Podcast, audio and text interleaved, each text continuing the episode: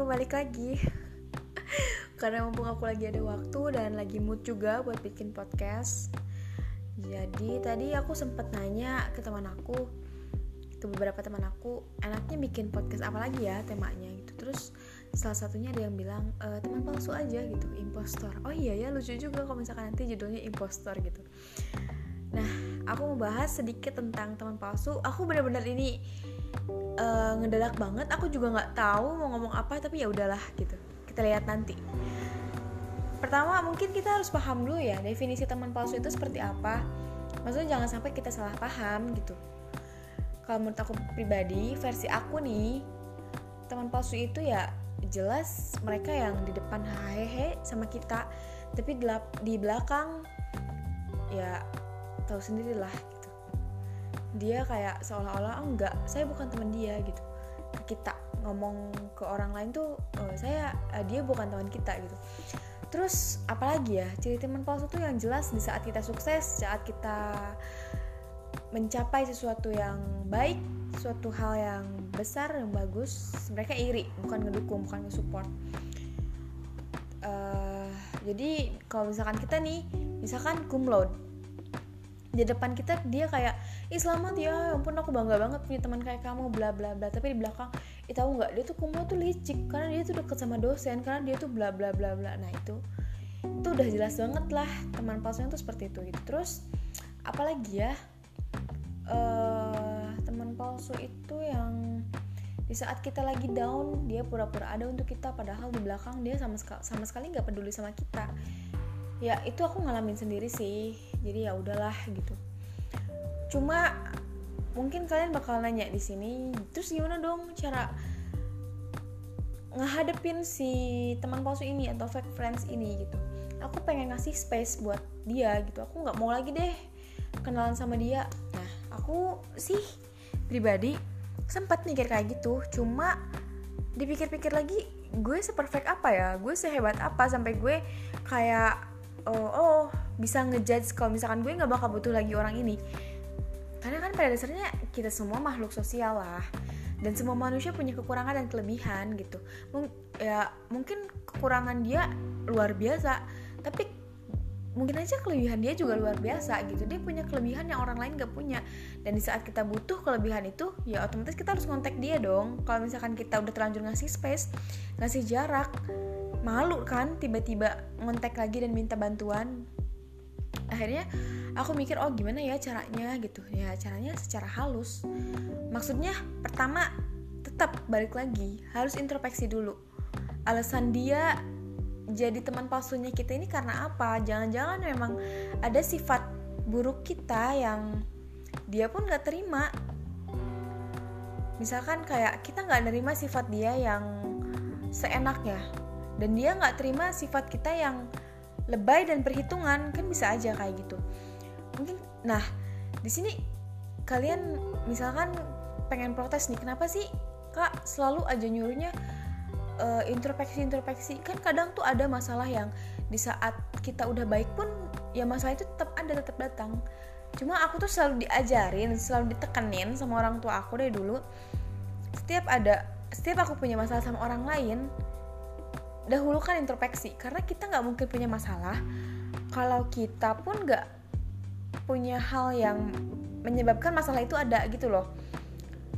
Kalau bahasa Sundanya nih ya kayak uh, non itu kan udah Sunda banget. Kamu nggak bakal berantem sama orang kalau misalkan kamu nggak sarwana kalau kamu nggak sama aja sama orang itu gitu ibaratnya kayak api di, di, dibalas sama api. Ya sama kan berarti kita sama dia gitu. Berarti kita juga butuh introspeksi bukan cuma dia. Nah, makanya dari situ aku kayak belajar oh iya kalau misalkan dia kesel sama saya dia emosi sama saya saya salah apa ya? Gitu. Dibiasain dulu seperti itu.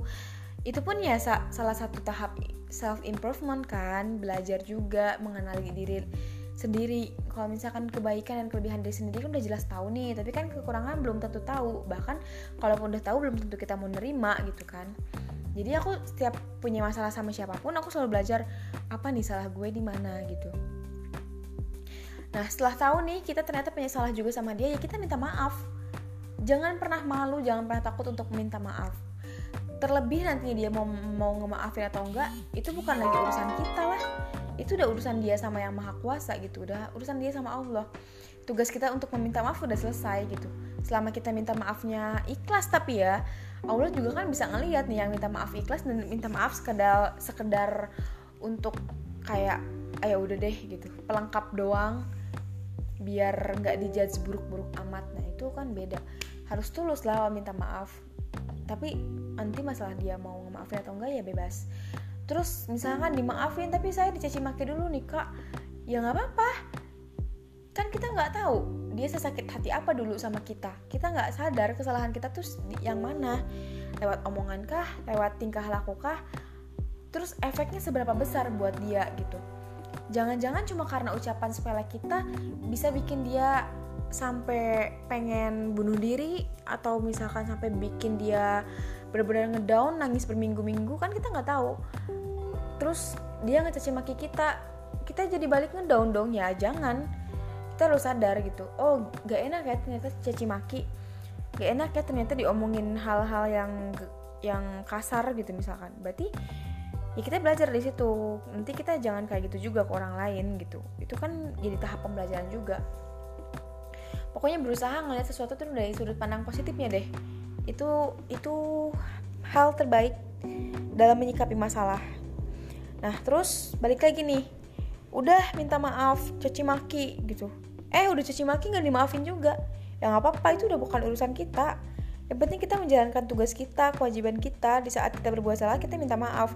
Dan kalau misalkan itu memberi dampak yang besar banget dampak buruk buat si orang yang kita sakiti hatinya ya kita harus bertanggung jawab.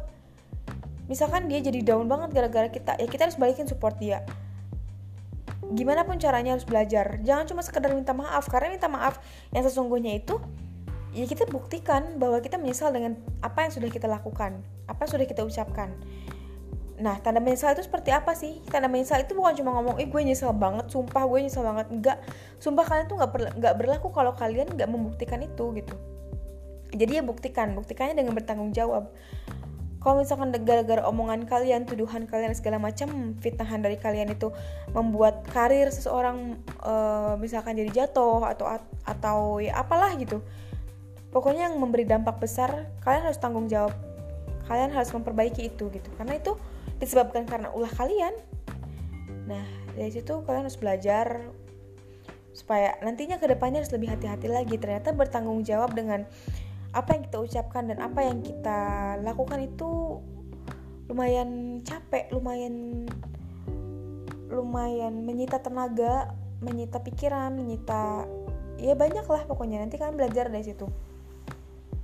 Nah, terus misalkan si orang ini tapi tetap aja kecewa sama kita, tetap aja marah sama kita dan tetap aja mitnah kita di belakang, malah dia nih sekarang jadi teman palsu kita gitu dia di depan sok-sokan iya ngemaafin kita. Atau di belakang masih aja ngungkit kesalahan kita. Nah kalau dari situ ya pertama kan jadiin pelajaran kalian jangan sampai lagi uh, apa namanya kayak orang itu gitu kayak teman kalian yang yang palsu itu gitu mitnah-mitnah kalian. Kan kalian udah pernah di tahap seperti itu jadi jangan diulangi lagi gitu yang penting kalian buktikan kalau kalian lebih baik dari dia. Maksudnya bukan untuk menyombong tapi untuk biar dia sadar nih kalau misalkan kamu punya salah tuh ya kamu perbaiki itu. Terus ya kamu harus berubah jadi lebih baik bukan malah menjatuhkan saya gitu.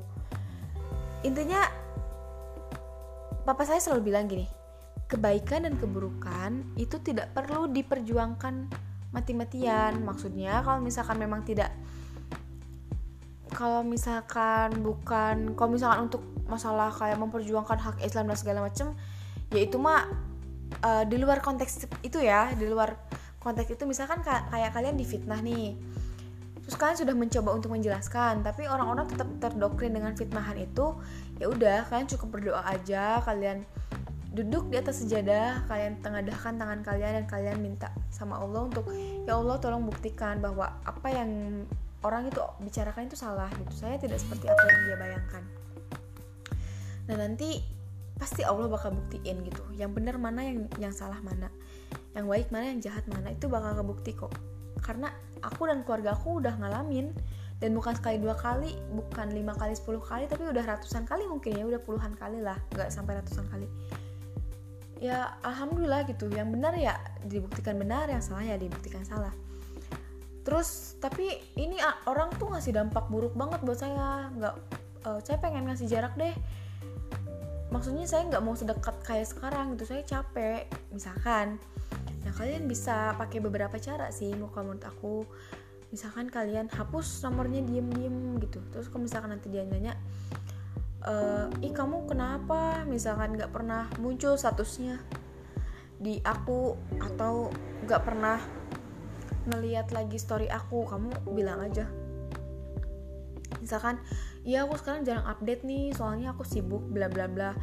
Terus misal jadi kan kalau misalkan kalian alasannya sibuk kalian jadi bisa alasan juga kalau misalkan diajak main sama dia gitu bilang. Jadi di, jadi nyambung gitu. Pas kalian diajak main kalian bilang sibuk dan saat kalian ditanya kenapa nggak pernah bikin story kalian jawabnya sibuk juga. Jadi kan menambah kepercayaan dia gitu. Maksudnya memang ini ngebohong cuma kan kalau misalkan demi kebaikan insya Allah lah menurut aku itu fine fine aja dan bisa gitu boleh untuk dilakukan. Terus kalau misalnya tanya kok kamu nggak pernah ngeliat story aku? Ya kamu bilang aja misalkan oh aku notif dibacanya tuh dimatiin. Kan bisa tuh uh, apa ada di WhatsApp. Jadi kita kalau misalkan dia story orang atau misalkan udah nge uh, chat orang tuh nggak kelihatan si centang birunya tuh mati gitu. Itu kan bisa. Terus banyak cara sih. Misalkan kalian bisa pakai dua nomor untuk memisahkan teman yang toksik dan teman yang memang menurut kalian pure. Gitu. Cuma ya memang agak ribet kalau pakai dua nomor. Aku pribadi uh, alhamdulillah aku nggak yang dapetin temen setoksik itu enggak sih. Jadi aku nggak pakai cara mana-mana. Cuma untuk sekarang aku emang nggak pakai WhatsApp. WhatsAppnya maksudnya nggak yang disebarin karena kemarin-kemarin udah beberapa kali kebobol terus emailnya jadi disadap WhatsApp aku. Makanya pakai WhatsApp sekarang. Benar-benar hati-hati banget. Jadi belum di share ke teman-teman. Masih cuma kontekan lewat DM nah untuk kalian bisa juga pakai cara itu. Misalkan dijadikan gimana ya bilanglah ke teman-teman toxic kalian eh sekarang kalau misalkan mau kontak move ke DM aja ya. Atau misalkan move ke Telegram aja ya karena aku di WA misalkan dikhususkan untuk keluarga atau segala macam kalian juga bisa pakai cara itu. Cuma untuk aku pribadi aku memang ada masalah makanya nggak disebar uh, si WhatsAppnya. Karena takut kebobol lagi ke ke, sadap lagi gitu. Karena kemarin aku sampai di fitness segala macam lah gara-gara disadap WhatsApp itu. Eh aku curhat sedikit ya ini. Takutnya untuk teman-teman aku yang dengar takutnya ngira aku ngebahas masalah fake friends ini terus mikir kalau misalkan aku oh jangan-jangan dia juga pakai cara ini nih karena ngejauhin gue gitu. Enggak aku nggak ngejauhin siapa-siapa. Aku pakai WhatsApp bener-bener private banget sekarang bener-bener dipilih banget kontaknya cuma keluarga doang dan partner kerja lah paling urusan kepekerjaan sedikit.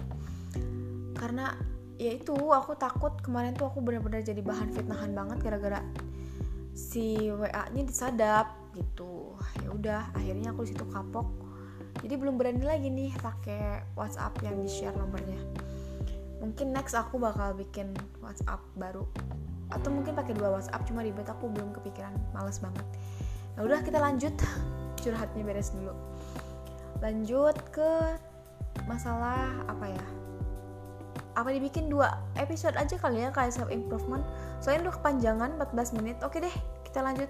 Next ya intinya gitu dulu. Beberapa tipsnya aduh ya ampun random banget ini aku ngomong nggak tahu deh. Semoga bermanfaat. Semoga bisa membantu. Tips and triknya sedikit banget. Nanti bahas lebih deep talknya di episode selanjutnya. Aku bagi dua oke? Okay? bye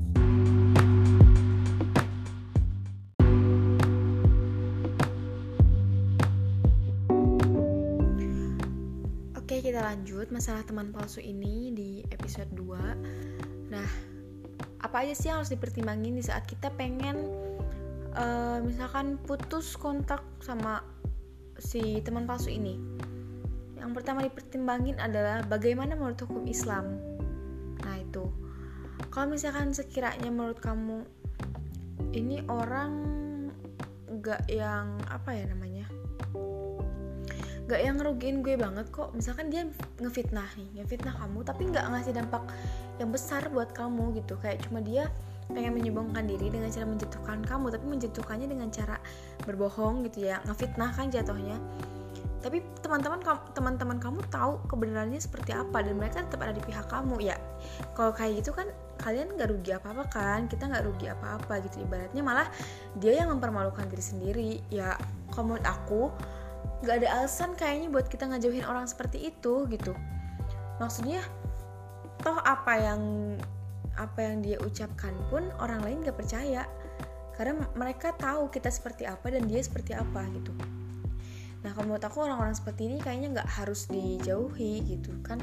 Apalagi kalau misalkan kita bener-bener yang kayak mutusin silaturahmi itu kan jelas nggak boleh di Islam. Kalau misalkan kita memutuskan untuk nggak kontekan sama sekali Apa apa itu nggak sama aja dengan kita memutuskan silaturahmi gitu. Nah itu kan jelas di Islam salah nggak boleh dan bisa memutuskan pintu rezeki kalian juga bisa menutup salah satu pintu rezeki kalian juga kan gitu. Terus uh, apa lagi ya? Kalian misalkan pengen menjauh tapi aku bener-bener bingung caranya. Selain cara yang tiga tadi kayaknya nggak kepake deh gitu. Misalkan menurut kalian gitu ya nggak ada cara lagi selain kalian membicarakan dengan teman kalian. Kalau misalkan kalian yakin teman gue dewasa kok walaupun dia nyebelin tapi dia bisa diajak untuk berdiskusi dia bisa diajak untuk berkompromi ya nggak apa-apa. Diskusi diskusiin aja daripada kalian diem dieman perang dingin di depan sok-sokan gak ada apa-apa tapi tapi di belakang saling ngomongin cuma nambah dosa masing-masing kenapa nggak didiskusikan aja gitu? Maksudnya toh nggak apa-apa untuk saling mengingatkan gitu. Biar kamu tahu biar kamu tahu kekurangan kamu tuh apa di mata dia dan dia pun tahu kekurangan dia tuh apa di mata kamu. Akhirnya kalian bisa saling melengkapi dan ya nantinya hubungan kalian bisa jadi lebih baik dan kalian pun bisa menjadi lebih eh menjadi pribadi yang lebih baik karena saling mengingatkan itu gitu. Aku pernah inget uh, Nabi Rasulullah pernah bilang gini kalau nggak salah ya jadi intinya kayak kamu tahu apa yang membuat suatu kaum itu hancur karena mereka tidak berani menegur para petinggi ya kalau misalkan kita bilang pejabat-pejabatnya cuma maksud aku tuh gini nggak kita Astagfirullah, suara knalpotnya. Oke, lanjut. Anggap yang tadi nggak ada, karena aku ini nggak pakai apa-apa alat penyaring segala macam, aku nggak. Jadi ya maklumin. Astagfirullah, bentar, lupa. Eh, balik lagi. Astagfirullah, tuh kan lupa. Oh iya, jadi di dalam konteks ini maksudnya nggak cuma kita yang takut untuk mengingatkan para pejabat, tapi kan kadang kita juga takut untuk mengingatkan orang-orang terdekat kita kayak keluarga, sahabat, teman kayak nggak enak ah, entah takutnya dikira menggurui segala macam. Padahal nggak apa-apa kalau misalkan kita yakin apa yang kita nilai ini benar untuk kebaikan dia, ya ungkapin gitu. Kalaupun nanti salah paham kan bisa dibicarakan lagi. Karena kan di situ kalian sedang mengobrol. Di saat kalian ternyata salah paham dia kan bisa menjelaskan akhirnya kalian ngerti nih terus ya pokoknya enak deh kalau misalnya udah berdiskusi tuh enak tanpa tanpa pakai emosi gitu jangan yang ih gue bener loh nah di situ kan kalian yang namanya berdiskusi tuh ya intinya sama aja balik lagi ke musyawarah mufakat bersama gitu. Biar nanti kalian bisa nemuin jalannya. Oh kamu maunya aku gimana dong? Misalkan oh aku pengennya kamu gini gini gini. Tapi aku tuh nggak bisa loh.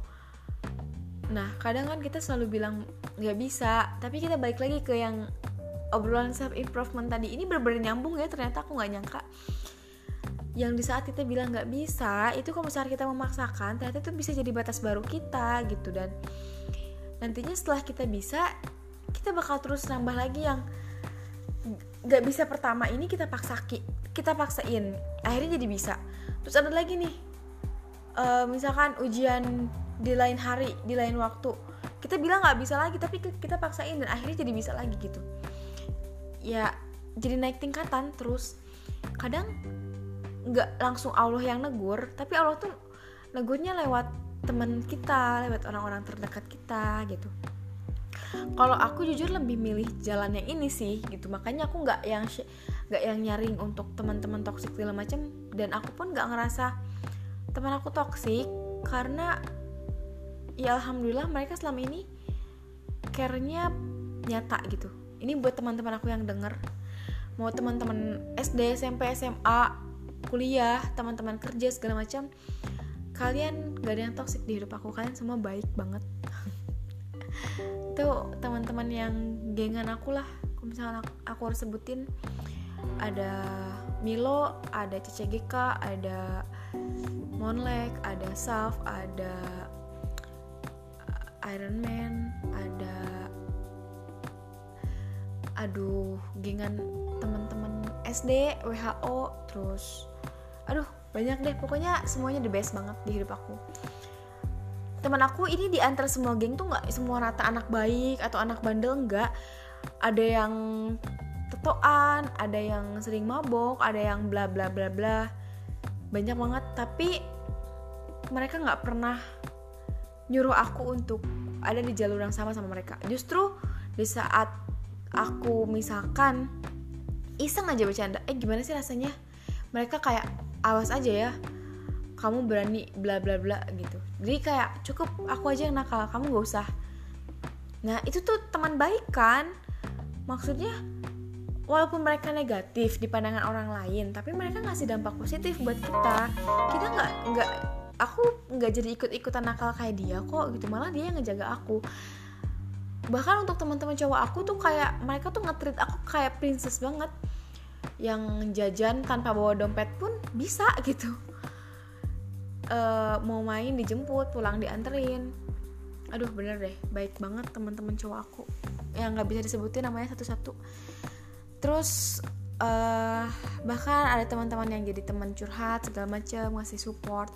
Kalau misalkan aku kelihatan ngedown sedikit langsung komen kayak kamu kenapa? bla bla bla. The best banget lah teman-teman aku. Terus uh, ini kok kayak ajang pamer temen ya ya udah deh next Insya Allah kalau misalkan kaliannya niat baik, kaliannya tulus temenan sama orang lain, orang lain pun bisa ngerasain ketulusan kalian dan mereka nggak akan berani, nggak akan tega untuk ngejahatin kalian. Aku yakin. Jadi it, ya walaupun pasti ada aja lah beberapa persen orang yang walaupun kita udah tulus tapi dia tetap kayak gitu cuma untuk sebagian besar aku yakin banget kalau misalkan kita tulus temenan sama mereka mereka pun bakal tulus temenan sama kita jadi intinya sebelum kita menjudge bla bla bla bla ke orang lain lihat dulu dari kita kita tulus nggak temenan sama dia kita udah berkorban apa nih buat dia maksudnya bukan untuk jadi bahan perhitungan Cuma kadang kita tuh menuntut banyak sama orang lain. Kita pengen teman yang perhatian, teman yang selalu ada, teman yang loyal, teman yang bla bla bla. Tapi kita nggak kayak gitu sama dia. Di saat kita, dia ngedown, kita nggak peka, kita nggak sadar, kita da, dan kita nggak peduli. Di saat dia butuh bantuan kita, kita bodoh amatan gitu. Nah, jadi aku pengen sebelum kita ngejudge teman kita, kita lihat dulu diri kita, apakah kita sudah sesuai dengan apa yang disebut sahabat terbaik sahabat sejati gitu udah masuk belum ke kriteria itu kalau misalkan kalian udah ngerasa dan teman kalian uh, apa malah jadi teman yang palsu jadi fake friendsnya kalian ngejatuhin, kalian di belakang ya itu bisa dibicarakan. Menurut aku jalan pertamanya bicarakan dulu karena sebagian besar sebagian besar permasalahan itu terjadi karena salah paham. Karena kita berpikiran ah dia pasti kayak gini nih. Itu kan udah masuk seuzon dan teman kalian berpikir ah dia pasti gini nih gitu. Padahal belum tentu apa yang kita pikirkan itu belum tentu jadi realita. Kita siapa sih yang bisa nebak keadaan? Kita bukan siapa-siapa. Bukan kiai bukan ustadz bukan seseorang yang bisa di yang diberi kelebihan untuk membaca suatu situasi dan pikiran orang lain gitu. Kan enggak. Jadi kalau misalkan daripada kalian terus overthinking negatif negatif thinking sama orang lain gitu suuzon mending bicarain deh daripada kalian nebak-nebak gak jelas dan jadinya benci karena pikiran kalian sendiri benci sama seseorang karena pikiran kalian sendiri itu kan childish banget dan gak etis banget kalau menurut aku. Jadi mending bicarain dulu. Kalau misalkan setelah dibicarakan dan masih nggak nemu titik jalan nggak mas masih nggak nemu titik keluar dan kalian ngerasa udah deh kayaknya ini ini gue lebih baik ngasih space sama dia ya terserah kalian. Aku lepasin sama kalian. Aku udah ngasih triknya bermacam cara. Dari yang kalian benar-benar mutusin satu rahmi cuma inget Islam gak suka sama orang yang memutuskan silaturahmi. Kecuali kalau misalkan ada pengecualiannya ya untuk orang-orang tertentu misalkan tapi aku belum tahu aku belum pernah dengar mungkin teman-teman bisa sharing kalau misalkan tahu. Sharing lewat DM di IG aku. Underscore underscore underscore a n n i s a k n ya sambil promote IG terus uh, bisa juga kalian misalkan ngasih space secara perlahan. Misalkan di saat diajak main kalian bilang sibuk. Di saat kalian ngehapus nomornya misalkan karena kalian kalau misalkan ngeliat status dia tuh kayak risih aja gitu. Rese deh. Ya nggak pas sih daripada kalian setiap ngeliat statusnya ngehujat kan jadinya dosa. Mending kalian hapus aja nomornya. Terus kalian ngebohong lah sedikit sedikit demi kebagi demi kebaikan juga kan. Insya Allah gitu mudah-mudahan uh, ya udah paling gitu aja. 11 menit hore nggak terlalu panjang kayak tadi. Udah gitu aja pokoknya semoga bermanfaat berfaedah berguna tips and triknya dan segala obrolan-obrolan aku yang aduh bawel banget dan diselipin curhat segala macam. Aduh ya Allah nggak tahu deh. Ini mulut tuh kayak enak aja gitu ngomong. Apalagi diajak ngegibah lancar. Udah gitu aja. Assalamualaikum warahmatullahi wabarakatuh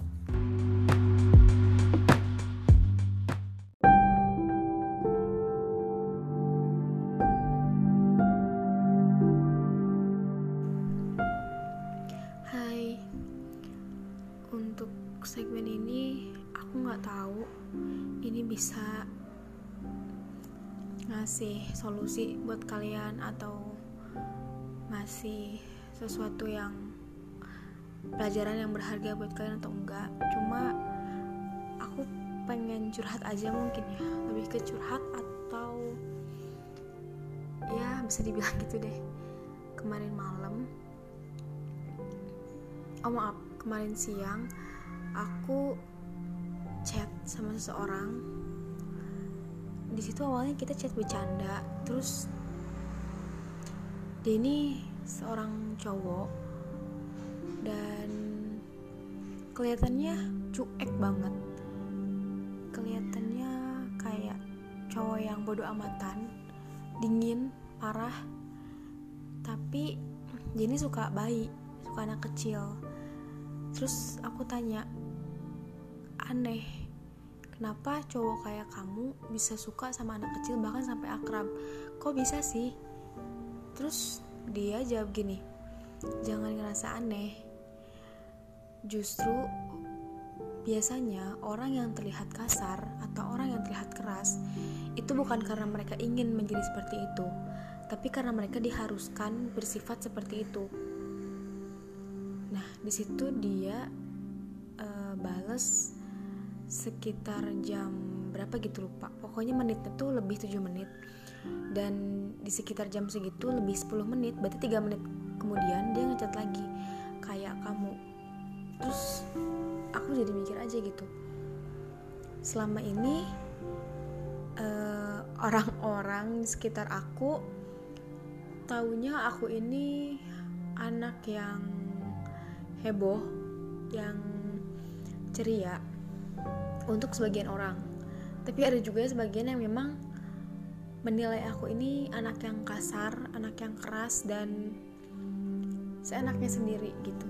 Ada sisi egoisnya lebih sering ke sisi egoisnya. Dan aku sempat mikir maksud dia ngomong uh, sifat aku sifat keras aku ini karena terpaksa tuh yang seperti apa gitu. Dan akhirnya aku dapat jawabannya. Aku merasa kalau misalkan ternyata memang iya sebenarnya aku nggak pengen untuk bersifat kasar bersifat keras. Tapi terkadang ada situasi yang harus memaksa aku buat kayak gitu. Dan aku bersyukur aja gitu. Akhirnya ada seseorang yang paham yang ngerti dan uh, benar-benar melihat aku dari sisi yang yang sepenuhnya. Dia nggak cuma lihat sisi aku yang ceria nggak juga cuma lihat sisi aku yang keras dan kasar. Tapi dia tahu alasan aku bersikap seperti ini dan itu itu karena apa gitu. Maaf aku jadi emosional cuma selama ini aku cuma jadiin tempat curhat sama orang lain. Aku susah banget buat cari orang yang tepat buat aku cerita. Bukan karena aku nggak percaya tapi karena aku nggak mau di saat orang yang aku percaya dia sering curhat ke aku terus aku curhatin dia balik dan dia merasa nanti nantinya dia mengasihani aku dan di saat dia pengen curhat lagi dia bakal mikir dua kali dia bakal bakal mikir kalau misalkan uh, dengan dia cerita masalahnya ke aku dengan dia curhat ke aku itu cuma nambah beban aku aku nggak mau. Makanya dari itu selama ini aku cuma nahan semua uh, sakit aku perasaan aku rasa marah aku semuanya aku tahan. Semuanya aku pendam sendirian dan di saat ada orang yang benar-benar ngerti aku benar-benar. Paham aku aku bersyukur banget dan itu hal berharga buat aku.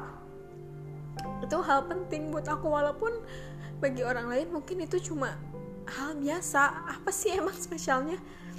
Di saat kita dapetin orang yang ngertiin kita di saat kita nemuin orang yang tahu kita sebenarnya seperti apa. Tapi bagi aku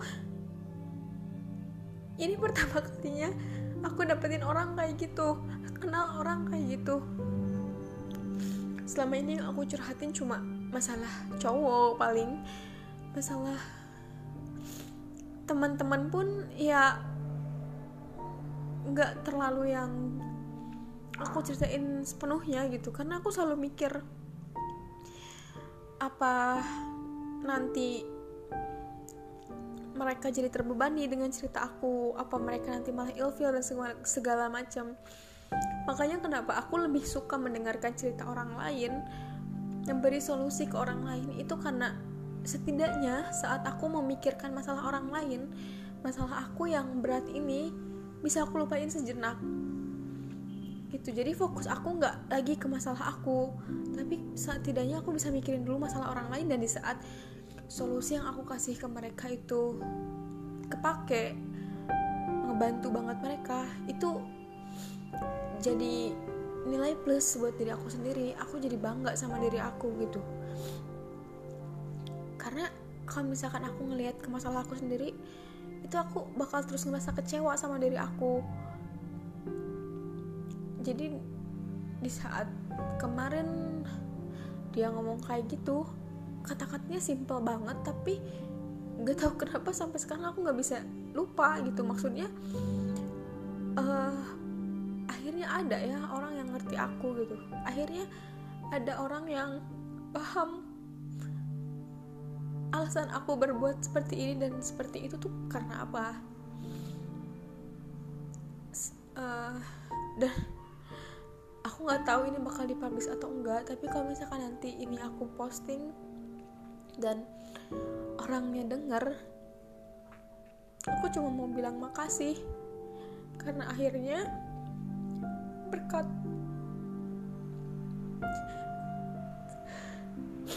berkat kamu aku jadi ngerasa punya seseorang. Akhirnya aku ngerasa kalau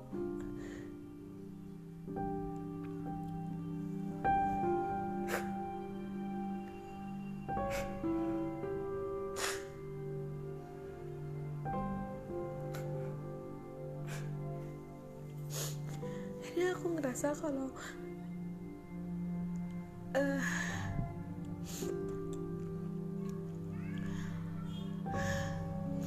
kalau aku nggak seburuk apa yang orang lain nilai dan diri aku sendiri nilai gitu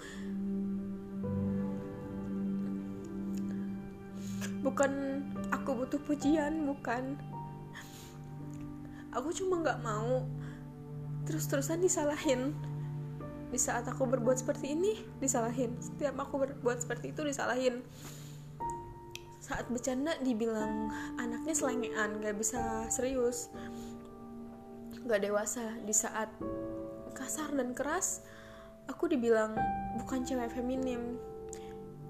Ya tahulah orang-orang di sekitar gimana kan selalu menilai kita. Jujur di depan orang lain aku bisa bersikap nggak peduli tapi kalau misalkan udah sendiri udah masuk ke tahap pengen introspeksi semua omongan orang lain tuh aku selalu pikirin gitu.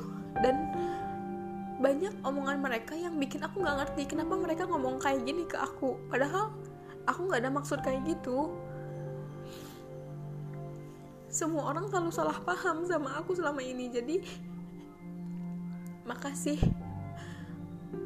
buat orang ini yang udah ngertiin aku yang udah paham sama aku. Ya ya udah pokoknya aku cuma mau bilang makasih gitu. Hmm, hal sederhana itu kata-kata simpel itu akhirnya bikin aku seneng. Karena nggak ngerasa sendiri gitu. Selama ini aku cuma kalau ada orang yang menilai aku kayak gini gini gini aku cuma ayo udah deh. Ya udah mereka nggak tahu kan maksud aku kayak gini itu karena apa. Walaupun di ya udahin pun kadang eh tetap aja ada rasa sakit ada rasa kecewa ada rasa pengen marah pasti ada gitu. Cuma aku tahan makanya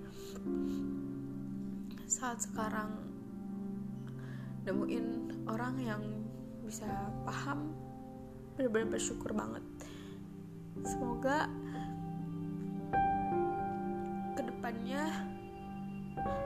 uh, aku bisa lebih kuat lagi nggak cengeng lagi kayak gini. Dan bisa lebih dewasa. Jadi nggak lebay penye-penye kayak gini. Jadi pokoknya gitu aja. Maaf kalau misalkan nanti saat aku nge-publish ini dan kalian denger kalian ngerasa aku terlalu lebay. Ya itu terserah deh tanggapannya seperti apa. Aku cuma mau bilang aja kadang orang yang sering memotivasi orang yang sering jadi tempat curhat itu bukan berarti mereka nggak punya masalah itu salah. Justru karena mereka terlalu banyak masalah akhirnya mereka pengen cari jalan lain untuk bikin diri mereka tuh berguna supaya mereka nggak ngerasa terus diri mereka lemah gitu. Ya intinya saling beka aja sama sekitar. Oke udah gitu aja. Masih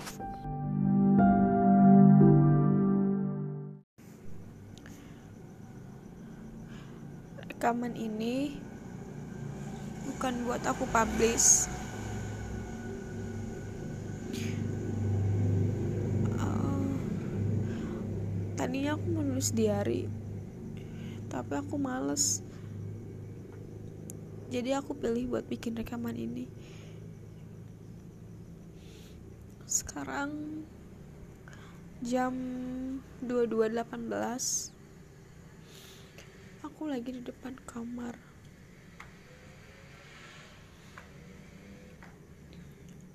aku lagi nungguin.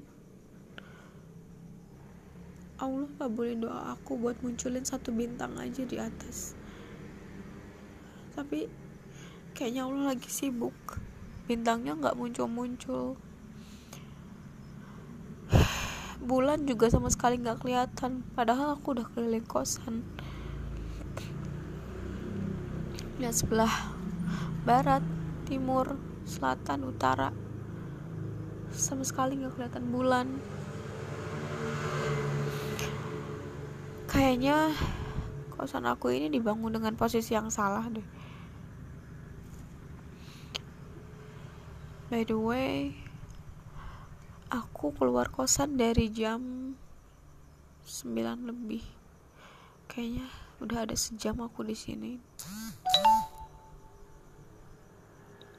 Hmm, dari tadi aku nangis kayak orang gila. Gak tahu kenapa. Gak tahu apa juga yang ditangisin.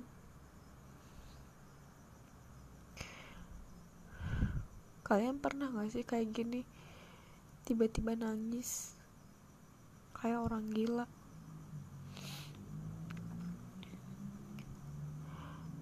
Um, dari tadi yang aku tangisin aku inget muka teman-teman aku aku inget muka keluarga aku aku inget juga muka Adam. Kalau yang belum tahu siapa itu Adam hmm,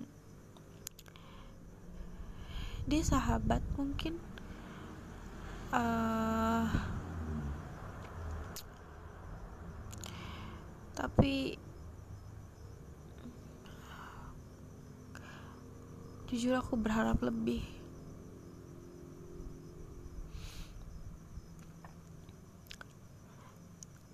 Kenapa dia aku pisahin dari daftar temen? Karena dia beda dari teman-teman aku. Uh, bisa dibilang dia yang paling ngerti. Sama kayak cerita aku yang sebelumnya. Cowok yang paham tentang aku itu Adam.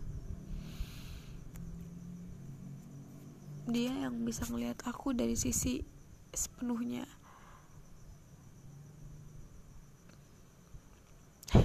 Aku juga nggak tahu kenapa nangisin dia. Uh, mungkin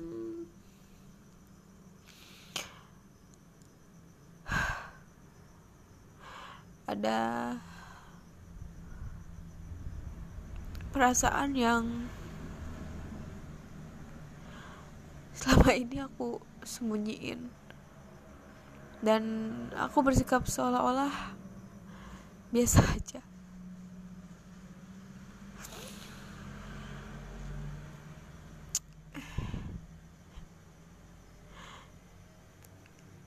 Dan begonya kenapa aku harus memberdohi diri sendiri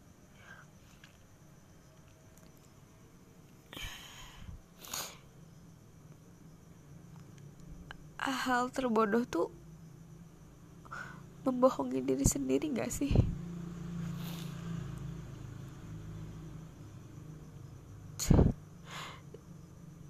Kita pura-pura sok kuat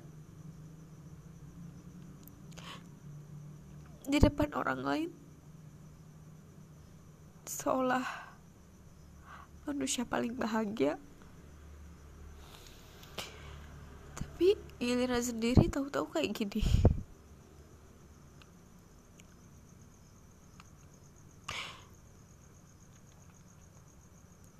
Tadi aku juga sempat telepon teman-teman. DJ Zayan Riko uh, kayaknya ada beberapa lagi aku lupa. Dan yang ngangkat cuma Riko. Itu pun dia lagi sibuk kerja. Alasan aku nelfon mereka aku cuma pengen nanyain apa di daerah mereka? Langitnya ada bintang. Kenapa di sini sepi banget bintangnya? Bahkan bulan aja nggak kelihatan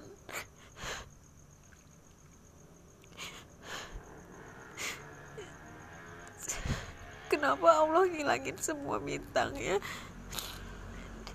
di saat aku lagi kesepian.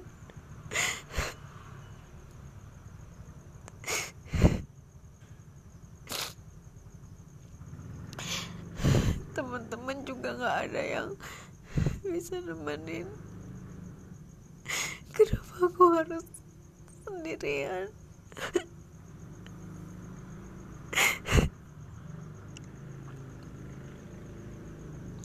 bahkan dari 17 kamar di kosan ini cuma aku satu-satunya penghuni di sini. Kenapa di sini nggak ada orang?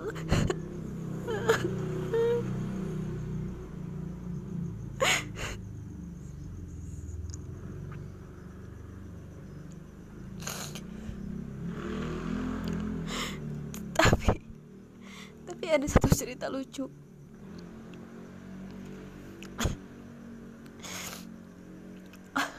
ngechat Cindy. Niatnya mau curhat. Tapi ternyata dia lagi ada masalah dan jadi dia yang curhat. Aku coba ngasih saran sebisanya aku tapi otak aku lagi gak mau mikir. Terus dia nanya kenapa tumben aku ngechat? Aku bilang nggak apa-apa. Dia nggak percaya dia nanya aku lagi di mana? Dan aku kenapa? Aku bilang aku lagi sedih. Karena sekarang nggak ada bintang sama sekali. Bulan juga nggak kelihatan. Dan dia percaya. Dia kira sedihnya aku cuma gara-gara itu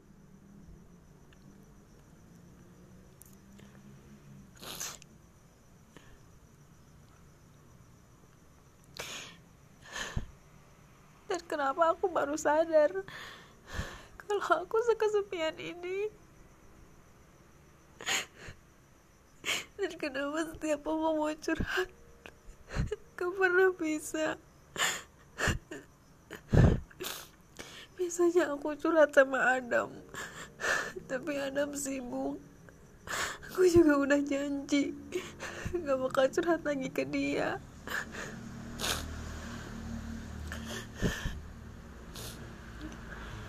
aku cuma pengen ada yang ngehibur. Kenapa susah banget?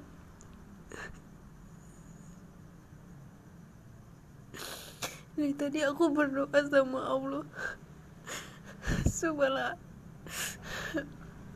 supaya ada bintang tapi nggak dikabul kabulin bulan juga nggak tahu di mana ini juga malam Jumat.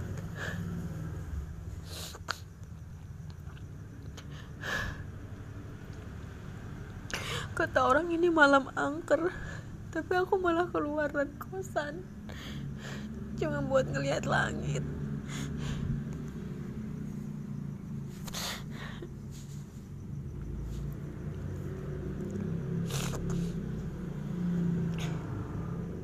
Aku harap suatu hari nanti saat aku ngedengerin VN ini aku ngedengerinnya sambil ketawa. Karena saat itu aku udah bahagia dan ngetawain masa-masa kesepian aku sekarang.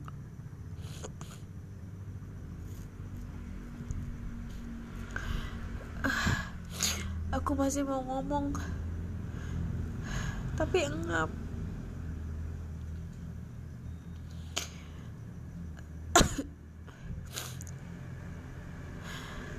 sekarang dingin banget. Aku juga kayaknya mau flu tapi aku belum mau masuk kamar. Aku takut makin ngerasa sepi.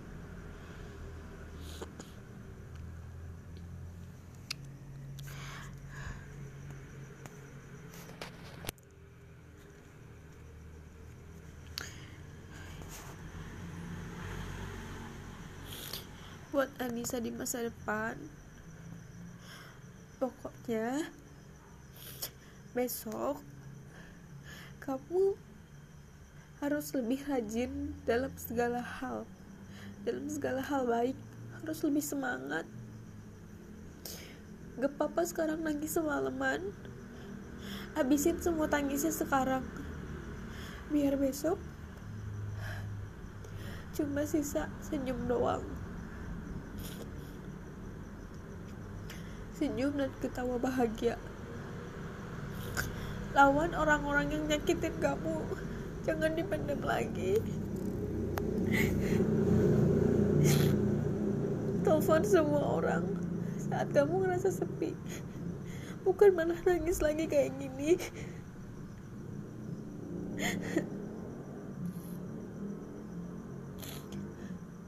Jaga orang-orang di sekitar kamu jaga kesehatan mereka. Jaga kebahagiaan mereka. Jangan sakitin mereka. Khususnya orang-orang yang sayang sama kamu dan orang-orang yang kamu sayang.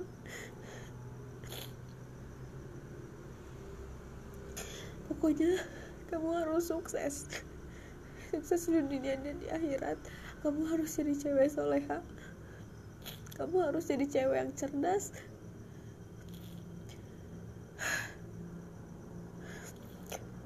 pokoknya kamu harus jadi versi terbaik dari diri kamu. Jangan cengeng lagi kayak gini. Nangis sampai suara flu jangan. Jangan lagi keulang masa kayak gini.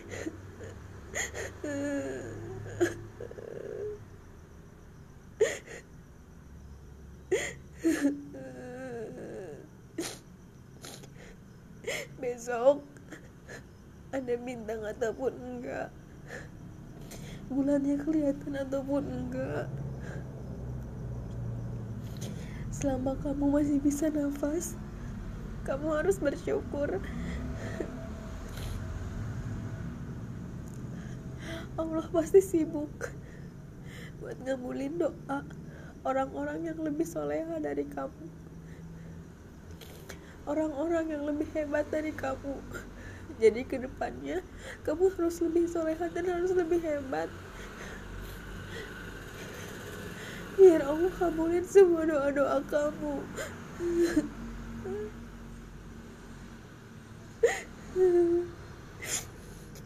Besok nggak boleh lagi jajan seblak. Nggak boleh lagi boros-boros jajan. Harus nabung dan hidup sehat jaga diri kamu sebaik mungkin ya. Anissa Karimah Dinda. Kamu harus sukses dunia dan di akhirat. Karena kamu kebanggaan mama. Kebanggaan keluarga. Kamu gak boleh ngecewain mereka. Walaupun kamu ngerasa terbebanin jangan kecewain mereka Hai,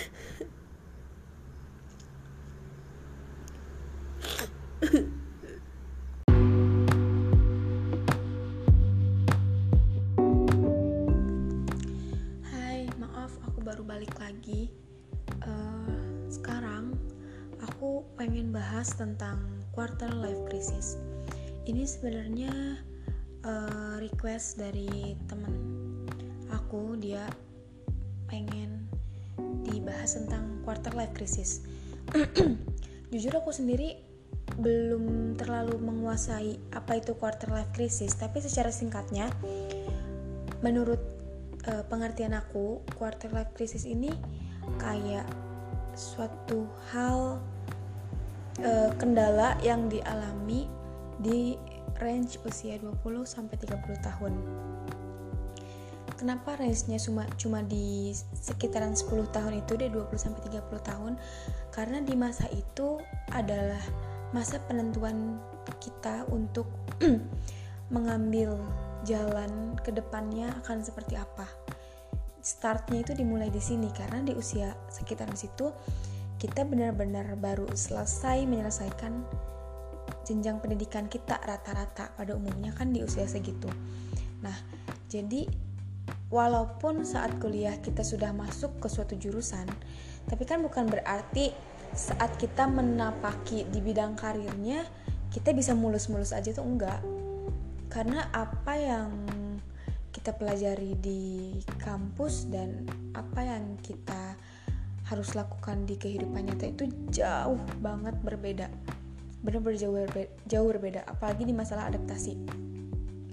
Nah menurut aku hal yang memicu quarter life crisis ini sebenarnya adalah di mana rasa takut lebih mendominasi dibanding rasa ingin mencoba. Jadi ada pikiran kayak kalau gue asal nyoba terus gue gagal malu dong. Gue kan udah lulus udah lulus kuliah. Misalkan kuliah di kampus bergengsi atau entah negeri ataupun swasta gitu e, misalkan kalian ngambil di bidang yang lumayan keren lah. Jujur aku pun mengalami. Sempet aku awal kuliah eh awal kuliah awal kerja itu waktu itu aku bahkan aku kan di bidang kesehatan belum uji kom tapi udah dapat tawaran kerja alhamdulillah kan di sebuah klinik. Nah terus nggak lama lihat kan teman-teman sekitar udah pada kerja juga tapi udah di rumah sakit terus yang besar besar karena aku kan pulang ke kampung. Kampung aku tuh kota aku tuh bukan kota yang besar gitu. Jadi uh, belum semaju dengan kota-kota yang tempat kuliah aku. Karena aku kuliah dan tempat tinggal maksudnya dengan rumah aku beda kota. Nah alhamdulillah aku uh, kuliah di kota yang maju. Teman-teman aku rata-rata orang situ. Jadi mereka kerja ya di tempat yang udah maju kan enak gitu. Terus aku kayak cuma di tempat kecil sempat ada rasa minder tapi ya udah jalani nah aku rasa dari situ pun udah di, bisa dibilang quarter life crisis di mana kita merasa uh, diri kita lebih lemah dari orang lain. Ini beda dengan self improvement ya. Kalau self improvement itu kamu tidak merasa cukup dengan diri kamu karena kamu melihat kekurangan di diri kamu itu. Tapi kalau quarter life crisis ini kamu nggak tahu kekurangan kamu apa, kamu hanya merasa kurang karena orang lain lebih dari kamu. Bisa dibedain gak sih? Jadi kalau misalkan saat self improvement tuh kamu tahu, oh saya egois, oh saya terlalu malas, oh saya uh, misalkan terlalu gegabah saat mengambil keputusan. Nah terus kalian perbaiki. Itu namanya self improvement tapi kalau di quarter life crisis ini yang lebih mendominasi ini cuma rasa khawatir. Rasa khawatir dan uh, rasa bingung mau mengambil arah ke mana. Jadi sebenarnya untuk mengatasinya kamu harus kalau misalkan untuk kamu-kamu yang belum percaya sama diri kamu sendiri kamu harus cari seseorang yang benar-benar bisa membantu kamu uh, dalam mengambil keputusan. Benar-benar orang yang kamu percaya banget. Aku saranin sih untuk pihak keluarga tapi ya dari sekian pengalaman orang-orang curhat ke aku aku tahu nggak semua pihak keluarga tuh bisa menjadi support untuk kita gitu. Bahkan malah kebalikannya biasanya ada juga beberapa. Kalau misalkan kasusnya seperti itu akhirnya kalian jadi takut uh, ke keluarga keluarga kalian malah bikin ngedown ke orang lain kalian gak ada yang dipercaya. Nah usul aku mending kalian pikirin dulu introspeksi dulu pikirin apa yang bikin saya takut gitu. Nah diselesaikan dulu rasa takutnya terus dicari solusinya baru coba. Kalaupun nanti gagal harus berpikiran bahwa gagal itu bukan titik akhir. Dan sukses pun bukan titik akhir. Karena walaupun setelah kita sukses pasti bakal ada lagi gagalnya cuma yang membedakan presentasi gagalnya itu akan seperti apa kita setelah sukses. Ibaratnya kayak nyusun puzzle di bidang karir di kehidupan lah ya. Kita ini kayak nyusun puzzle. Kita harus uh, kalau misalkan kita nggak bisa hati-hati kita harus terus nyoba. Kalau misalkan kita nyoba nih ambil satu puzzle pasangin sama satu puzzle lainnya. Tanpa kita pilih acak misalkan nggak diperhatiin dulu baik-baik. Asal aja ngambil ternyata nggak cocok. Terus harus nyoba lagi puzzle yang lain yang mana yang cocok. Terus susun. Nah tipe orang tuh kalau misalkan diibaratkan puzzle kayak gitu ada yang asal ngambil acak tapi dia kalau misalkan belum nemu yang cocok dia bakal terus nyoba. Ada juga yang harus mikir dulu hati-hati baru dia ngambil. Tapi kebanyakan justru dia mikir dulu hati-hati takut gagal tapi yang ada malah gak ngambil langkah. Gitu. Jadi daripada nunggu hal yang pasti dulu menurut aku lebih baik gagal dulu. Daripada kalian cuma nunggu yang hal yang pasti tapi ngebuang waktu. Misalkan gini kalian nyari berhati-hati nyari yang cocok tapi butuh waktu misalkan tiga tahun sedangkan kalau misalkan kamu nyoba dulu asal ah pasang-pasang aja dulu siapa tahu nanti nemu yang cocok udah nyoba gagal nyoba gagal nggak cocok uh, coba lagi nggak cocok coba lagi eh tahu-tahu nemu dalam waktu 30 menit. Nah kan lumayan dua jam setengahnya kita bisa susun puzzle yang lain gitu. Karena di kehidupan kita nggak bakal cuma ngerjain satu puzzle. Ada jutaan puzzle yang harus kita selesaiin. Dan jangan pernah berharap kamu bakal nemuin puzzle terakhir yang paling sempurna. Maksudnya kepingan puzzlenya ya kamu di kehidupan kita nggak akan pernah nemuin kepingan puzzle secara utuh secara sempurna gitu. Misalkan harusnya kepingan puzzle-nya ada 30 terus kita 30 30 nya itu nemu kepasang semua itu nggak akan. Kalau di kehidupan kita nggak akan pernah. Jadi nanti pasti ada satu kepingan puzzle yang yang kosong yang gak keisi. Yaitu karena semua manusia itu punya kelemahan gitu. Jadi jangan pernah berharap kita bisa hidup sempurna. Tapi yang harus jadi mindset kita itu adalah kalau saya hanya berdiam diri kalau saya hanya merasa takut saya tidak akan tahu apa-apa dan saya tidak akan mendapatkan apa-apa. Jadi lebih baik gagal di awal. Banyak kok kalau misalkan kalian mau baca nih uh, cerita-cerita pengusaha besar contohnya kayak pabrik Coca-Cola. Dulu tuh dia ngejual botol Coca-Cola cuma 25 botol per tahun. Tapi sekarang lihat kita mau ke mana-mana lihat botol Coca-Cola gitu. Terus ada juga ilmuwan aku lupa ilmuwan apa. Tapi dia udah nyoba seribu kali percobaan dia gagal.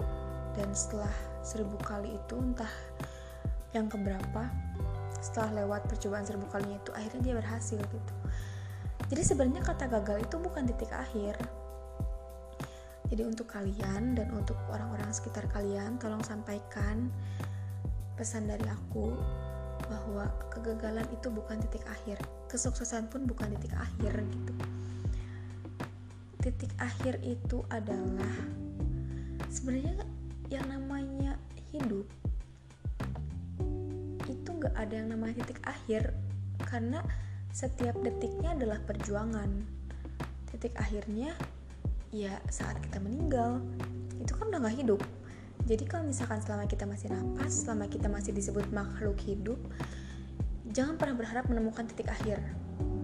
Yang ada paling hanya titik penyelesaian atau titik perbaikan ya kayak gitulah. Tapi gak akan pernah ada titik akhir. Hmm, ya itu. Jadi kalau misalkan kalian udah bisa menanam menanamkan mindset bahwa oh saya harus coba oh nggak apa-apa gagal. Nggak apa-apa deh gitu. Karena hidup itu nggak akan pernah lepas dari resiko apa pun jalan yang kita ambil. Resikonya pasti ada dan berbeda-beda. Cuma presentasinya seperti apa ya kita nggak akan tahu kalau kita nggak pernah nyoba nah bagusnya dari pembelajaran dari setiap percobaan yang kita ambil itu nantinya misalkan kita dikasih pilihan 12 jalan. Kita nggak tahu kan akhir mana yang uh, tujuan mana yang lebih baik yang harus kita ambil gitu. Enak kita nyoba dulu ke jalan pertama. Jalan pertama oh ternyata gini ya jalan pertama. Nah udah tahu kan buruknya jalan pertama itu apa dan bagusnya jalan pertama itu seperti apa. Terus kita nyoba jalan kedua nah jadi dari 12 jalan itu berkurang kan?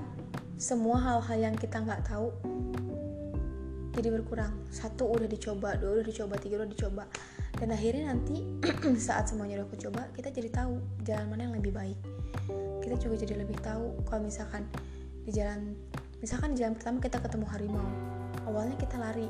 Jalan kedua kita hari ketemu harimau. Kita ngeliat dulu nih apa yang bikin harimau nggak nyergap kita terus kita coba cara ini. Oh ternyata gagal. Di jalan ketiga kita ketemu lagi harimau. Uh, lari malah dikejar. Terus nyoba pakai cara ini. Ternyata nggak ngefek dia nggak kabur. Nyoba lagi cara lain.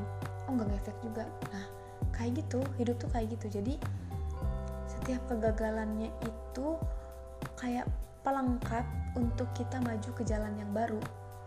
Jadi di saat kita ngambil jalan baru kita udah tahu nih oh saya nggak boleh gini nih karena kemarin saya gagal karena ini. Nah itu pentingnya. Jadi semakin kita tahu apa yang menyebabkan kita gagal semakin kita dekat dengan kesuksesan.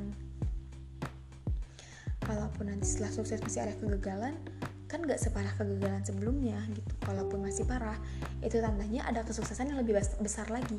Karena kegagalan sebesar-besaran kegagalan itu nggak akan lebih besar dari kesuksesan yang kesuksesan yang bakal kita dapat nanti di masa depan. Aku selalu yakin. Aku selalu yakin bahwa kegagalan tidak akan pernah lebih besar daripada kesuksesan. Selama kita mau belajar dari kegagalan itu kita mau berhati-hati kita mau introspeksi. Jadi untuk kita semua yang lagi di range usia 20 sampai 30 yang masih mengalami quarter life crisis merasa bingung, merasa takut aku saranin kalau misalkan memang kalian merasa butuh untuk ditemani didampingi oleh orang sekitar entah keluarga sahabat atau siapa pun coba cari coba analisis. Tapi jangan langsung menceritakan bahwa tujuan kamu bla bla bla. Aku saranin jangan pernah menceritakan tujuan hidup kita yang secara detail ke orang lain. Karena kita nggak tahu uh, seseorang ini bakal tetap menjadi dia yang sekarang atau enggak. Manusia gampang berubah. Jadi tolong hati-hati sama manusia dengan siapa pun itu. Terus uh, kalau misalkan ternyata gak ketemu nih orang yang cocok ya udah. Mau nggak mau kalian harus bergantung sama diri kalian sendiri. Karena yang paling ngerti dari kalian ya cuma kalian dan Allah gitu. Curhatnya cukup sama Allah lagi aja udah. Balik lagi sama Allah. Biar dibimbing juga. Nah jadi ya udah. Berarti intinya saran dari aku uh, untuk menangani quarter life crisis ini oh dan satu hal lagi. Jangan pernah ngeliat bahwa orang lain lebih sukses dari kamu. Karena kok orang lain umur segini udah sukses sedangkan gue masih gini-gini aja. Ini sebenarnya self reminder juga buat aku karena aku masih sering mikir kayak ya ampun padahal teman-teman gue IPK-nya lebih kecil dari gue. Tapi kerjanya gini gini gini. Sedangkan gue IPK segini kok kok dia cuma di sini?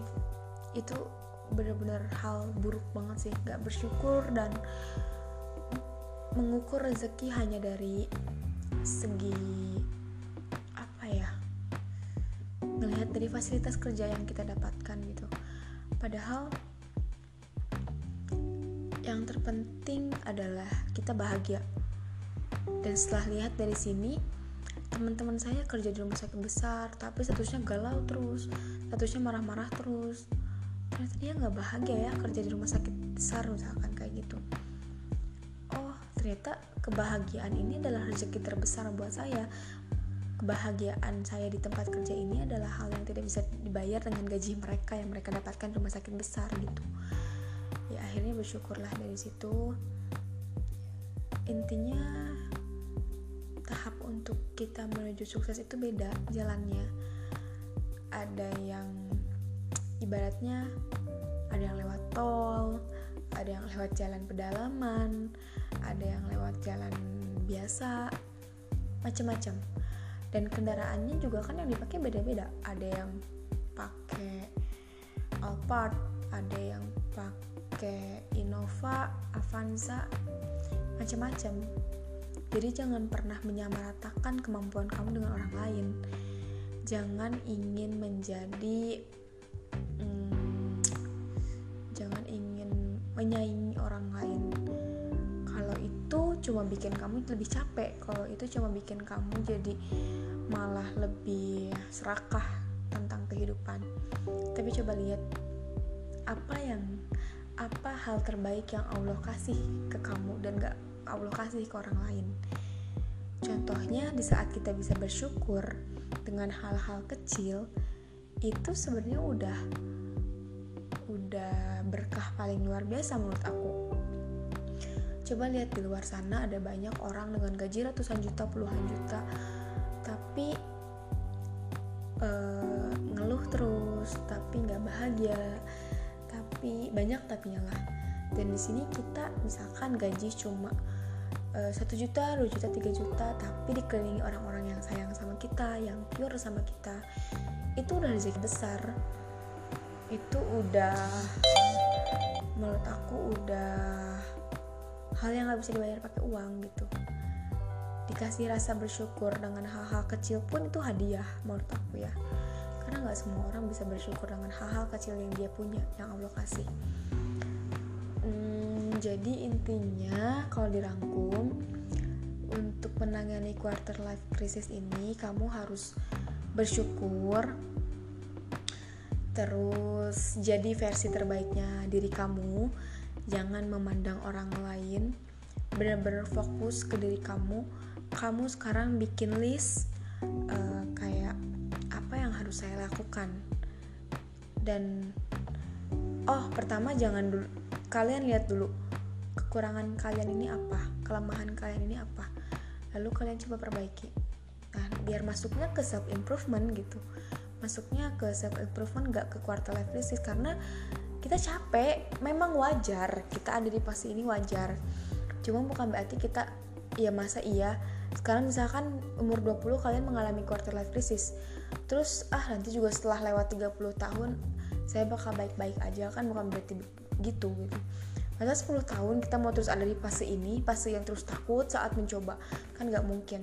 Gagal itu wajar kok. Kalau misalkan nanti ada orang marah saat kamu gagal segala macam kamu harus bisa harus bisa intinya harus harus suka tantangan. Hidup itu kan kan kalau misalkan kita nggak dikasih tantangan kita tuh boring nggak sih? Kayak aku sekarang dikasih kerja nyaman tuh bersyukur bersih bersyukur. Cuma kayak kangen aja gitu kan zaman kuliah. Kalau ikutan lomba ini ada deg-degannya misalkan debat atau post lomba istri uh, poster ilmiah terus lomba apalah segala macam. Kan kita harus mempersiapkan rajin deg-degan kayak presentasi aja lah simpelnya gitu. Bikin uh, apa cad cadangan pertanyaan yang kira-kira bakal ditanyain dari jawabannya segala macam. Itu tuh asik tau gak sih setelah setelah sekarang ditinggalin tuh ternyata asik. Dulu memang kayak ih capek gue kayak gini terus tapi sekarang setelah ditinggalin eh ya ampun asik kangen banget kayak gitu lagi gitu. Alhamdulillah sih tapi dikasih kerjaan nyaman. Ya intinya yaitu pertama bersyukur dulu. Kedua cari kelemahan kamu dan kekurangan kamu apa. Ketiga perbaiki kekurangan dan kelemahan kamu.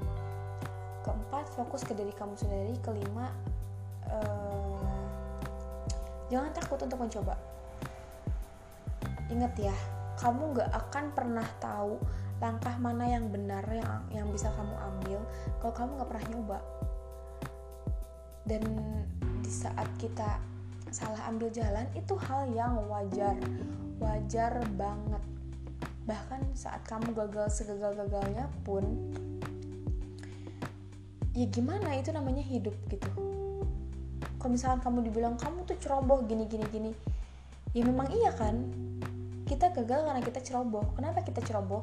Karena kita nggak tahu mana yang baik dan mana yang buruk. Tapi kalau setelah kita tahu setelah kecerobohan kita ini memberikan pelajaran kan ke depannya kita bisa jadi lebih baik lagi ya enggak daripada kalian terus mikir oh jalan mana ya? Jalan mana ya? Stuck terus sedangkan orang udah orang-orang udah gagal jatuh bangun oh berpuluh-puluh kali beratus-ratus kali akhirnya mereka makin dekat sama kesuksesan mereka dan kamu masih di zona nyaman kamu. Itu nggak penting. Berdiam diri di zona nyaman itu hal terburuk. Jadi kalau misalnya ada tantangan dan kamu merasa diri kamu ini mampu kuat mentalnya bahkan mental pun seharusnya tidak dipertanyakan bahwa kalau saya ngambil bisnis ini saya kuat nggak ya mentalnya? Itu pertanyaan yang salah. Mental itu hal yang bisa di kondisikan semakin kamu terbiasa semakin kamu bisa beradaptasi ya mental kamu juga akan sesuai dengan apa yang terjadi gitu. Jadi nggak ada alasan lagi buat kita takut-takut buat mikirin quarter life crisis segala macam. Udah lupain itu fokus sama diri sendiri lihat kekurangan kelemahan kamu dan capai tujuan kamu semakin sering gagal semakin dekat kita sama dengan kesuksesan. Semangat buat kita semua termasuk aku juga.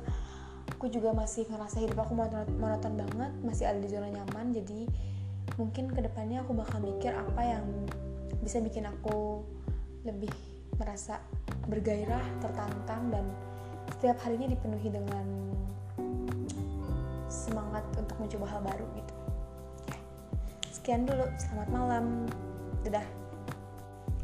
Maaf ada yang kelupaan. Sedikit lagi. Oh iya kayaknya alasan kenapa banyak orang mengalami quarter life crisis ini. Karena kita ingin menunjukkan bahwa nih saya lulusan universitas ini saya di bidang ini IPK saya segini. Ngerti nggak sih? Kayak pengen pamer ada hal yang pengen ditunjukkan dari diri kita. Tapi kita pada nyatanya gak punya apa-apa nggak bisa apa-apa gitu. Itu sih kayaknya yang paling menunjang yang paling beresiko kita berada di fase quarter life crisis gitu. Menurut aku sih itu. Jadi selain yang lima tadi berarti apa aja sih? Aku juga lupa lagi. Bersyukur fokus dengan diri sendiri uh, lihat kekurangan dan kelemahan kita perbaiki kekurangan dan kelemahan kita. Terus apa lagi tadi? Satu lagi aku lupa. Ya pokoknya yang tadi aku sebutin dan ditambah jangan mau pamer. Karena kalau kalian udah sukses tanpa kalian pamerkan pun orang lain bakal tahu. Daripada sekarang kalian sibuk sibuk-sibukkan pamer yang gak ada maksain dan akhirnya masuk ke jurang karena ulah sendiri. Jadi lebih baik kita hidup seadanya aja fokus sama diri kita kejar apa yang kita mau. Saat kita sukses semua orang pasti bakal lihat semua orang pasti bakal tahu tanpa kita harus nunjukin gitu. Oke? Okay? udah deh kayaknya seriusan ini terakhir. Oke okay, see you semangat. thank you